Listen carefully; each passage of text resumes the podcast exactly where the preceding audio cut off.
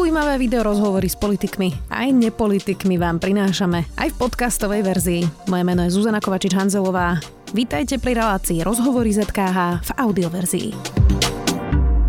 Parlament má za sebou opäť náročný týždeň. Okrem dramatických schôzí o SIS sa koalícia hádala aj o rozpočte. SAS zvýšenie deficitu, deficitu nepodporilo a zdržalo sa v pléne to však vrelo. Poslanci Oľano a SAS si nadávali do pucmov a do nespolahlivých koaličných partnerov. Viac už s predsedom finančného výboru za SAS Marianom Vyskupičom. Vítajte. Ďakujem pekne za pozvanie. Dobrý deň. Pán poslanec, tak skúste mi povedať, že či to celé nebol len nejaký váš marketing, lebo keď sa človek vlastne pozrie podrobne na to, čo sa schválilo v parlamente a čo chcela SAS, tak rozdiel je teda hlavne v tom, že vy ste dávali nižšie rezervy, ktoré boli vlastne v tom rozpočte, ale tie sa nevyhnutne nemusia minúť. To sú zatiaľ len rezervy, alebo to chápem nesprávne? Uh, viete čo, je to inak. Uh, toto je prezentácia, ako to prezentuje teda strana Olano, ale to, to treba povedať na začiatku. Eh, celý ten návrh sme teda dostali fakt veľmi neskoro. To chcenie bolo, že útorok koaličná rada, streda vláda, to sa aj stalo. A štvrtok aj bez pána ministra financí sa chcelo po parlamente, aby to do, do dňa v skrátenom legislatívnom konaní bolo schválené. No, my sme povedali nie, pretože to sú tak veľké sumy, vtedy to ešte teda bolo v úvodzovkách len 3,4 miliardy, realita je 3,8 skoro. Ale teda my sme povedali, že nie, to je tak veľká suma, tak dôležité veci, že to vyžaduje čas. Čas na kontrolu, čas na vysvetľovanie, čas na diskusiu a čas na to, aby sme sa všetci na to pozreli. Ten náš pôvodný návrh, ktorý sme my preškrtali a poslali teda partnerom na diskusiu, to, čo vlastne zverejnil vo finále pán Matovič, ale teda s veľmi posunutým významom a s demagógiou, e, bolo 1,6 miliardy. Čiže ten náš návrh, ktorý si vieme obhájiť a ktorý my sme považovali za vzhľadom k situácii dostatočný, bolo zvýšenie o 1,6 miliardy eur. Ani to nie je málo, ale to bol náš pôvodný návrh.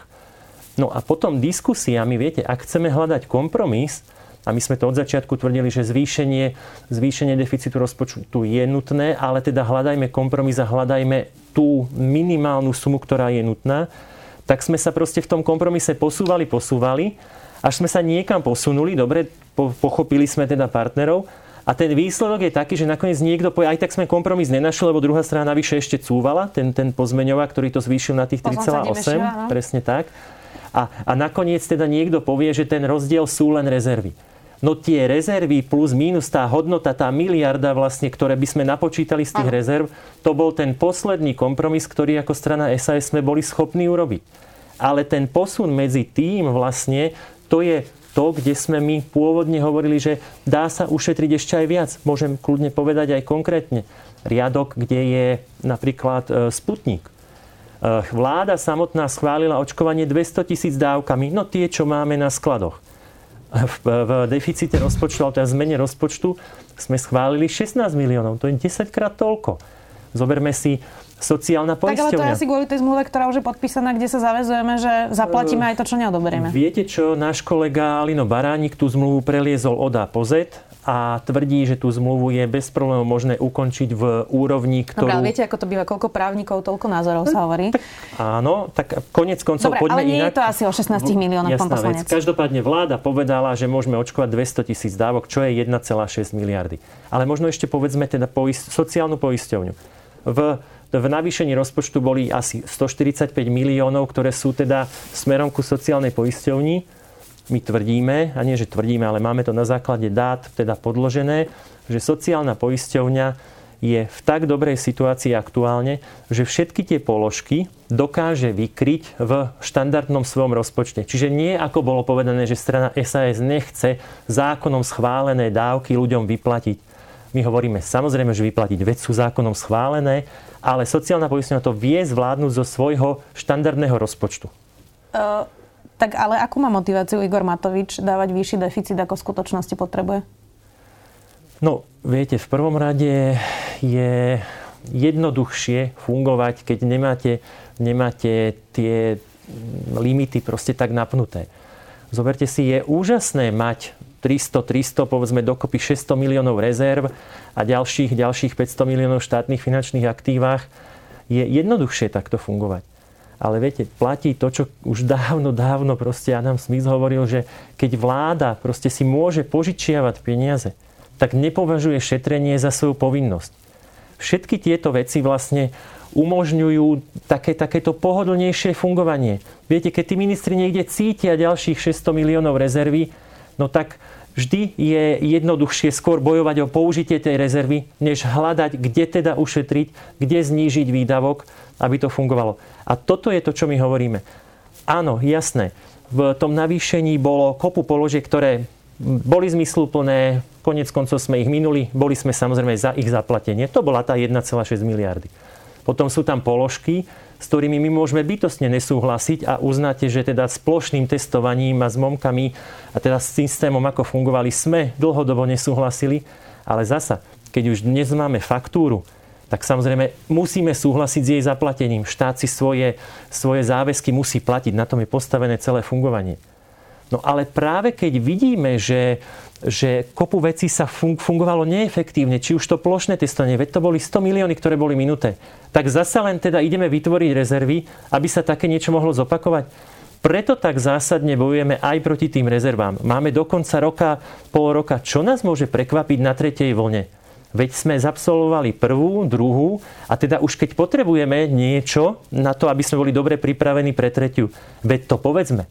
Keď to dnes nie sme schopní ani vypovedať, že teda čo konkrétne ešte potrebujeme, tak tie rezervy nevytvárajme.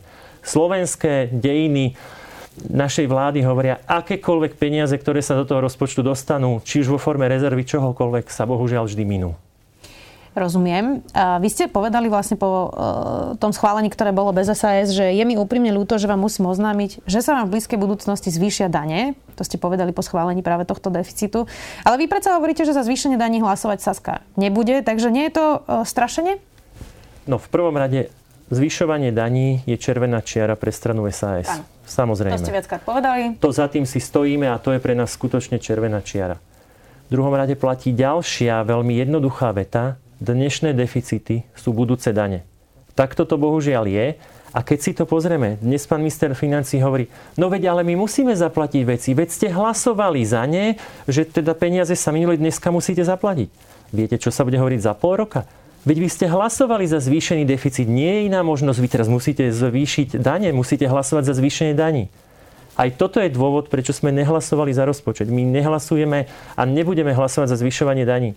Ale bohužiaľ, keď vyrábame deficity v takýchto, v takýchto sumách, ono sa to bude veľmi, veľmi, veľmi ťažko splácať. A to bolo to, to moje vyjadrenie, že jednoducho my to vidíme tak, že bude extrémne náročné až nemožné tie deficity a vôbec tie dlhy splatiť bez ďalšieho zvyšovania daní. Teraz poďme trochu politicky. Niektorí poslanci Olano sa teda zapájali pomerne emotívne do tejto diskusie. Jeden vám povedal, že ste pucmola hovorili, že ste hieny, populisti a že ste nesolidárni. Naozaj to nevyzeralo, že ste v jednej koalícii v tej rozprave? No, podľa týchto slov to skutočne tak nevyzeralo. Eh, ja som si dovolil na to nereagovať ani v rozprave, rozprave respektíve v mojich teda reakciách na faktické poznámky. A ja to nebudem reagovať ani teraz. Celú tú debatu zo strany SAS sme viedli eh, čísla, dáta, odbornosť, vysvetľovanie. Keď si pozrete celú tú debatu, ako tie dva dni trvala, tak tam nenájdete žiadne obviňovania alebo žiadne takéto, ako to povedať, proste ostré reakcie zo strany SAS. My sme vždy a stále sme len argumentovali a ja som sa tú debatu snažil držať vždy v odborenej rovine, takže nebudem na vyjadrenia kolegov, ak dovolíte, reagovať ani teraz. Vy ste v, tom, v tej rozprave vlastne nechceli rokovať v noci o tom deficite, takže váš e, výbor sa zvolal až na 8.30 ráno, čo znamenalo, že vlastne parlament mohol pokračovať až po tom, čo by to bolo schválené vo vašom výbore. To nebol taký naschvál? Takto. E, v prvom rade všeobecne povedané, aj obštrukcia je legitímna parlamentná možnosť ale e, druhá vec je tá, že my sme samozrejme mali predtým grémium a my sme v tom grémiu, ja som to osobne povedal, že nerokujme v noci, že to nie je dobré. Zajedno sa mal prerokovať celý program. Veď zoberte si, my sme v podstate potom rokovali celý piatok. To dokedy by sme tam boli do 7 rána, ale hlavne, keď rokujeme o 3,4 miliardy, to je tak dôležitá a zásadná vec, že to potrebuje slušný čas, aj určitú oddychnutosť ľudí a my sme mali za sebou ťažký deň a proste, aby sme my fakt v noci rokovali, mi to prišlo ako nemiestné a, a vôbec neúctivé ku tej téme, ktorú preberáme. A ono sa to tak aj ukázalo. Za prvé teda my sme na druhý deň o pol 9 ráno bez problémov, s plnou účasťou a, a zodpovedne rokovali, aj sa teda schválilo demokracia je o tom, proste ak je dosť hlasov, tak samozrejme uznesenie môžem s nimi a nesúhlasiť, koľko chcem, bolo schválené, korektne všetko. A druhá vec, zoberte si, že ústavnoprávny výbor, ten rokoval teda v ten večer, nerokoval. Bol neuznašania schopný. Akože toto pri téme zvýšenie rozpočtu o 3,4 miliardy to je, to je to, čo ukazujeme, keď sa teda nejaký výbor nie je schopný zísť dostatok poslancov. Čiže ja si plne stojím za týmto môjim rozhodnutím. Konec koncov ukázalo sa, že je to úplne OK. Na druhý deň sme úplne štandardne rokovali a ja si stojím za tým, že to bolo dobré rozhodnutie. Zatiaľ to teda vyzerá tak, že tá koalícia veľmi nefunguje, pretože v zápäti parlament nezvolil Tomáša Lehockého zo strany za ľudí za podpredsedu parlamentu. Mal 75 hlasov, pričom potreboval 76, ale teda vaša koalícia má ústavnú väčšinu. Tak aby tomu rozumel váš volič alebo aj občan Slovenska, je ešte koalícia funkčná? No, ak by sme to brali na základe tohto konkrétneho, no tak v tomto konkrétnom prípade koalícia funkčná nebola. Skutočne je potrebných 76 hlasov, minimálne bolo ich 75, to znamená vlastne koaličný kandidát na podpredsedu. To nebol že len kandidát za ľudí, proste to bol dohodnutý koaličný kandidát na podpredsedu Národnej rady, neprešiel. No, svedčí to o tom, že máme minimálne problémy a teda v tomto prípade to bol vážny problém. Máte tip, kto nehlasoval? Viete čo, neviem. Ja viem za nás, môžem povedať, že všetci prítomní členovia SAS samozrejme pána, pána Lehockého podporili. Inak pri voľbe generálneho prokurátora počas vlády Vety Radičovej si Saskari fotili lístky, tak to nie ste už teda v bode, že aby ste vedeli, ako bude tajné hlasovanie prebiehať, tak si začnete fotiť lístky, aby ste si dôverovali, že zvolíte tak banálnu vec, ako je dohodnutý podpredseda parlamentu? Viete čo, už fotenie lístkov, samozrejme neviem, je to minimálne už na nejakej hrane legálnosti, ale to už je potom skutočne, že nie vážne problémy, ale že veľmi vážne problémy. E, treba povedať možno ešte iné, že tie problémy nie sú úplne akoby že aktuálne. Už e, náš pán podpredseda, ktorého sme teda vlastne znovu volili, pán Lavrenčík, ten bol zvolený 77 hlasmi, čiže tam to bolo skutočne vlastne o jeden viac, ako je potrebné. Takže ono tie problémy vlastne sú, sú. Vyzerá, že padá aj tá mantra o protikorupčnej vláde, pretože Smerodina je teraz v jednom šiku s hlasom a smerom o prepustení väzobne stíhaných prominentov. E, zatiaľ ste sa teda vyhádali v plene s Olano o deficite a strana za ľudí má teda vážne rozkoly vo vnútri. Možno sa rozpadne, možno bude mať novú predsedníčku alebo predsedu. Ako dlho sa dá takto ešte fungovať? Tak generálne vždy platí. Každá koalícia vie fungovať dovtedy, pokiaľ je schopná vlastne svoje zákony pretláčať parlamentom. To znamená, pokiaľ je tých 76 plus hlasov, pokiaľ teda koalícia vie fungovať. No čo sa týka, čo sa týka kolúznej väzby, nie je to moja téma, ale aj celá SAS my sme povedali, že budeme podporovať ten kompromis, ktorý dokážu dohodnúť medzi sebou, teda strana za ľudí a strana Smerodina. Toto naše stanovisko platí, takže ak bude kompromisný návrh, na, na ktorom vlastne sa zvyšok koalície dohodne, my sa dohodneme takisto. Ale to teraz nie je o formálnom návrhu, pretože to, čo sa teraz rozbehlo, sú nejaké spravodajské hry práve okolo toho e, uzatvoreného rokovania o, o tajnej správe SIS, ktorá mimochodom momentálne koluje vlastne internetom, e, čiže už asi taká tajná ani nie je. E, to vyzerá, že naozaj tu nastáva spochybňovanie vyšetrovaní, už sa ozývajú policajti, prokurátori, bránia sa voči týmto útokom, takže to nie je len o tom zákone o kolúznej väzbe, ale o nejakom princípe, že čo sa tu teraz vlastne deje pri stíhaní prominentov a tam sme rodina naozaj stojí vlastne s opozíciou. No jednoznačne treba povedať, že táto, táto naša vláda chceme bojovať a zatiaľ sa to aj ukazuje, že skutočne bojujeme proti korupcii aj na najvyšších miestach. A teda nie len smerom do minulosti, ale teda aj smerom pri, prítomnosti. Takto nejak by to malo byť. Ono je to, viete, toto si hovoríme ako najväčší úspech našej vlády. Toto by mal byť štandard. Každá vláda by mala bojovať proti korupcii, nech je kdekoľvek a samozrejme aj v súčasnosti.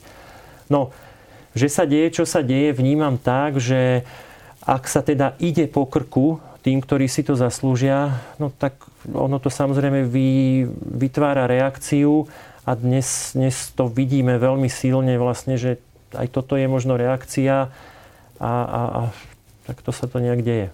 Ale príjemné to samozrejme nie je. Inak mali sme tu teda ohlásenú veľkú daňovú odvodovú reformu, ktorú nazvali pracovne na ministerstve financí veľký trest.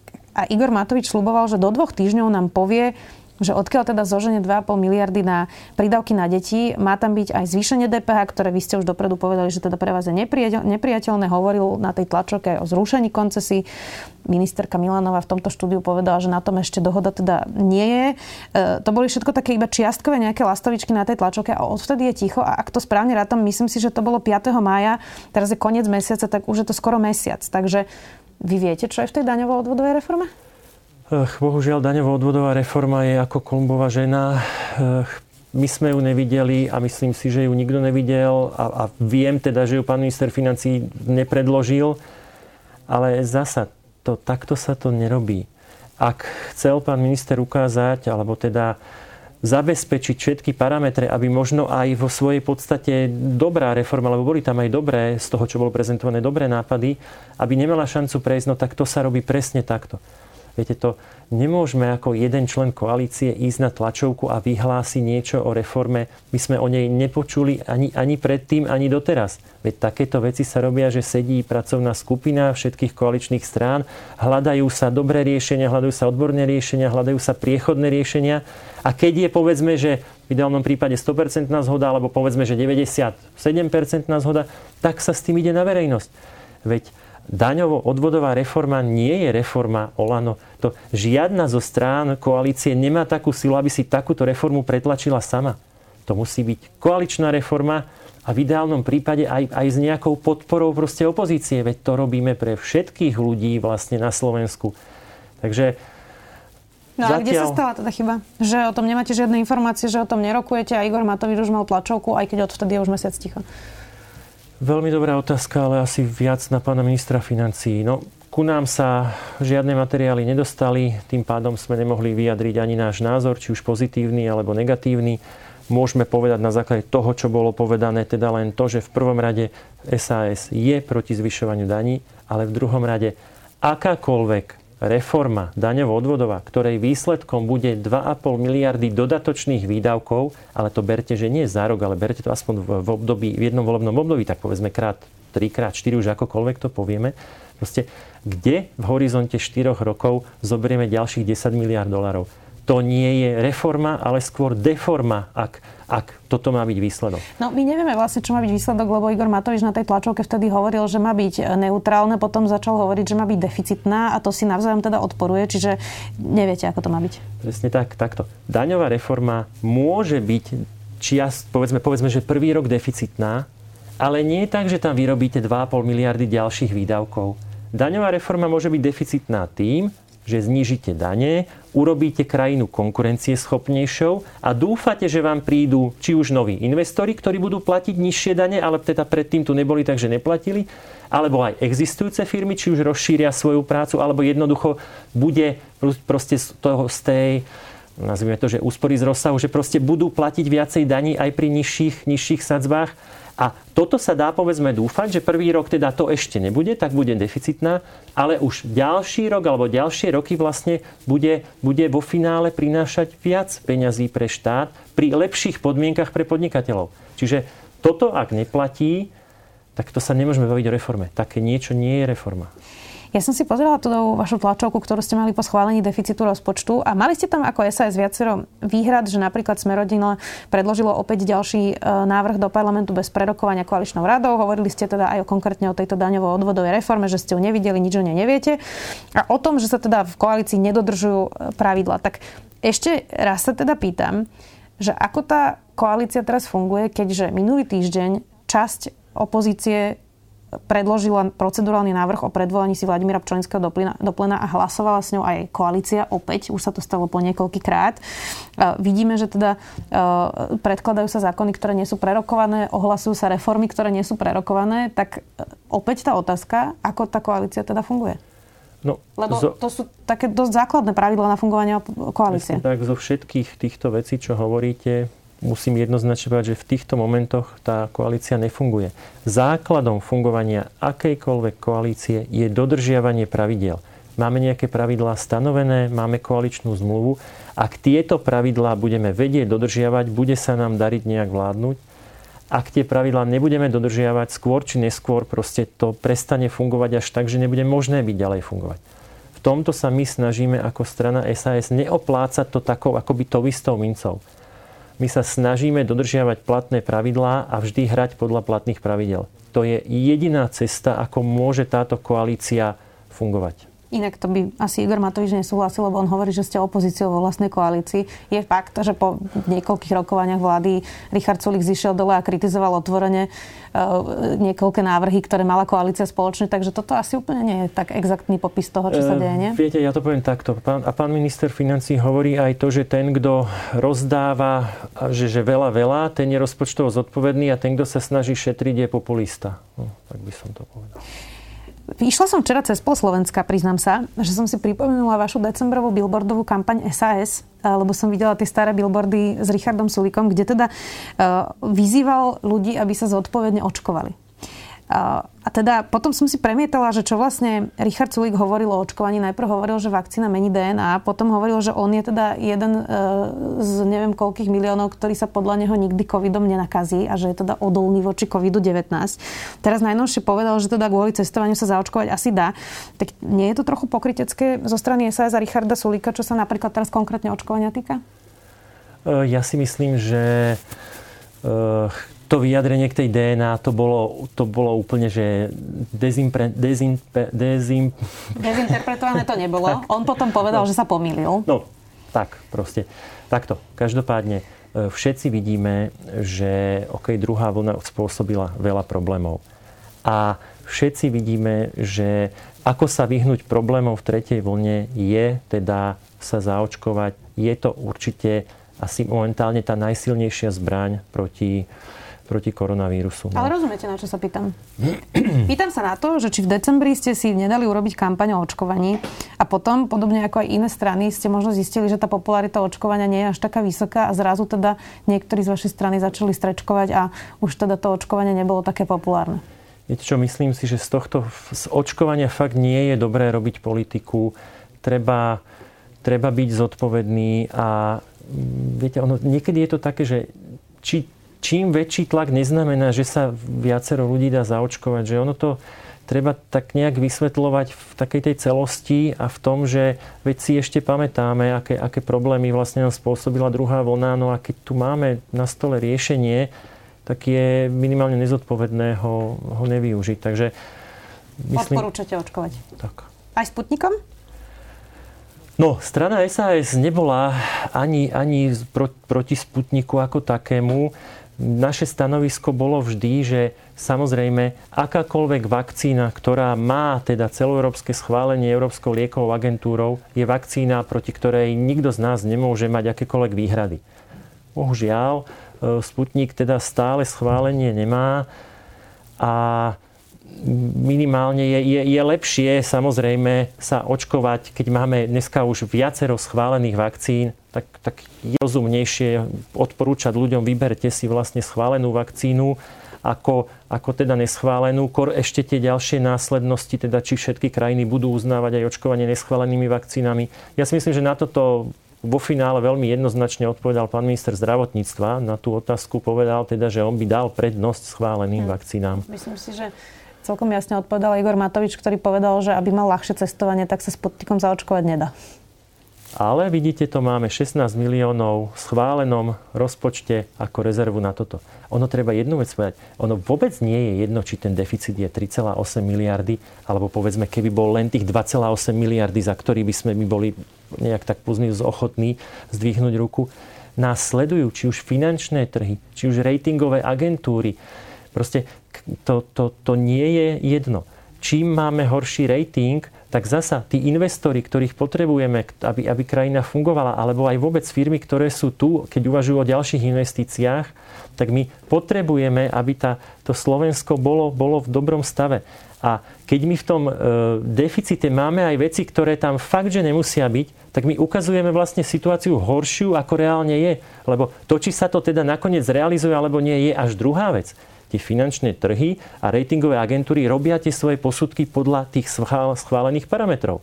A tam bohužiaľ je samozrejme tá suma tá najvyššia. Dobre, zatiaľ sa ten rating nezhoršil, samozrejme to budeme sledovať. Mám pre vás záverečnú otázku. Aký vlastne e, výrazný je zatiaľ premiér Eduard Heger, lebo navonok ho až tak nevidno a odkedy je premiér, tak rieši krízu za krízou, problémy za problémami. Teraz najnovšie teda stretnutie tajné s SIS, okrem toho presne tieto hádky okolo rozpočtu a podobne. Čiže aký výrazný premiér je Eduard Heger?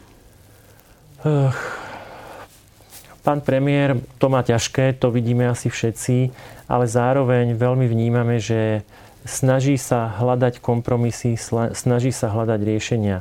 Ako všetci vnímame, že tá situácia je náročná, či už v krajine, alebo teda samozrejme aj v, vo vládnej koalícii, ale cesta taká, ako bola prezentovaná teraz pri príjmaní rozpočtu, že teda žiadna ochota hľadať kompromis, proste žiadna, tak to je cesta do pekla. Čiže v tomto si myslím, že pán, pán premiér je človek, ktorý sa snaží hľadať kompromisy, ktorý počúva a tým zvyšuje vlastne šancu, že koalícia bude schopná fungovať. Ďakujem veľmi pekne, že ste si našli čas, predseda finančného výboru za SAS. Marian Vyskupič, ďakujem. Ďakujem pekne, želám pekný deň. Počúvali ste podcastovú verziu relácie Rozhovory ZKH. Už tradične nás nájdete na streamovacích službách, vo vašich domácich asistentoch, na Sme.sk, v sekcii Sme video a samozrejme aj na našom YouTube kanáli Denníka Sme. Ďakujeme. Každý deň by sa mal začať dobrým ránom, no nie, obzvlášť ten pracovný. Preto pre vás v denníku ZME vytvárame ranného sprievodcu, pravidelný podcast Dobré ráno, ktorý vás do dňa vybaví informáciami, rôznymi perspektívami a tipmi na zaujímavé čítanie, počúvanie či pozeranie. Moje meno je Nikola Bajánová a spolu s kolegami a kolegyňami sa počujeme v podcaste Dobré ráno každý pracovný deň na webe denníka ZME alebo všade tam, kde podcasty počúvate.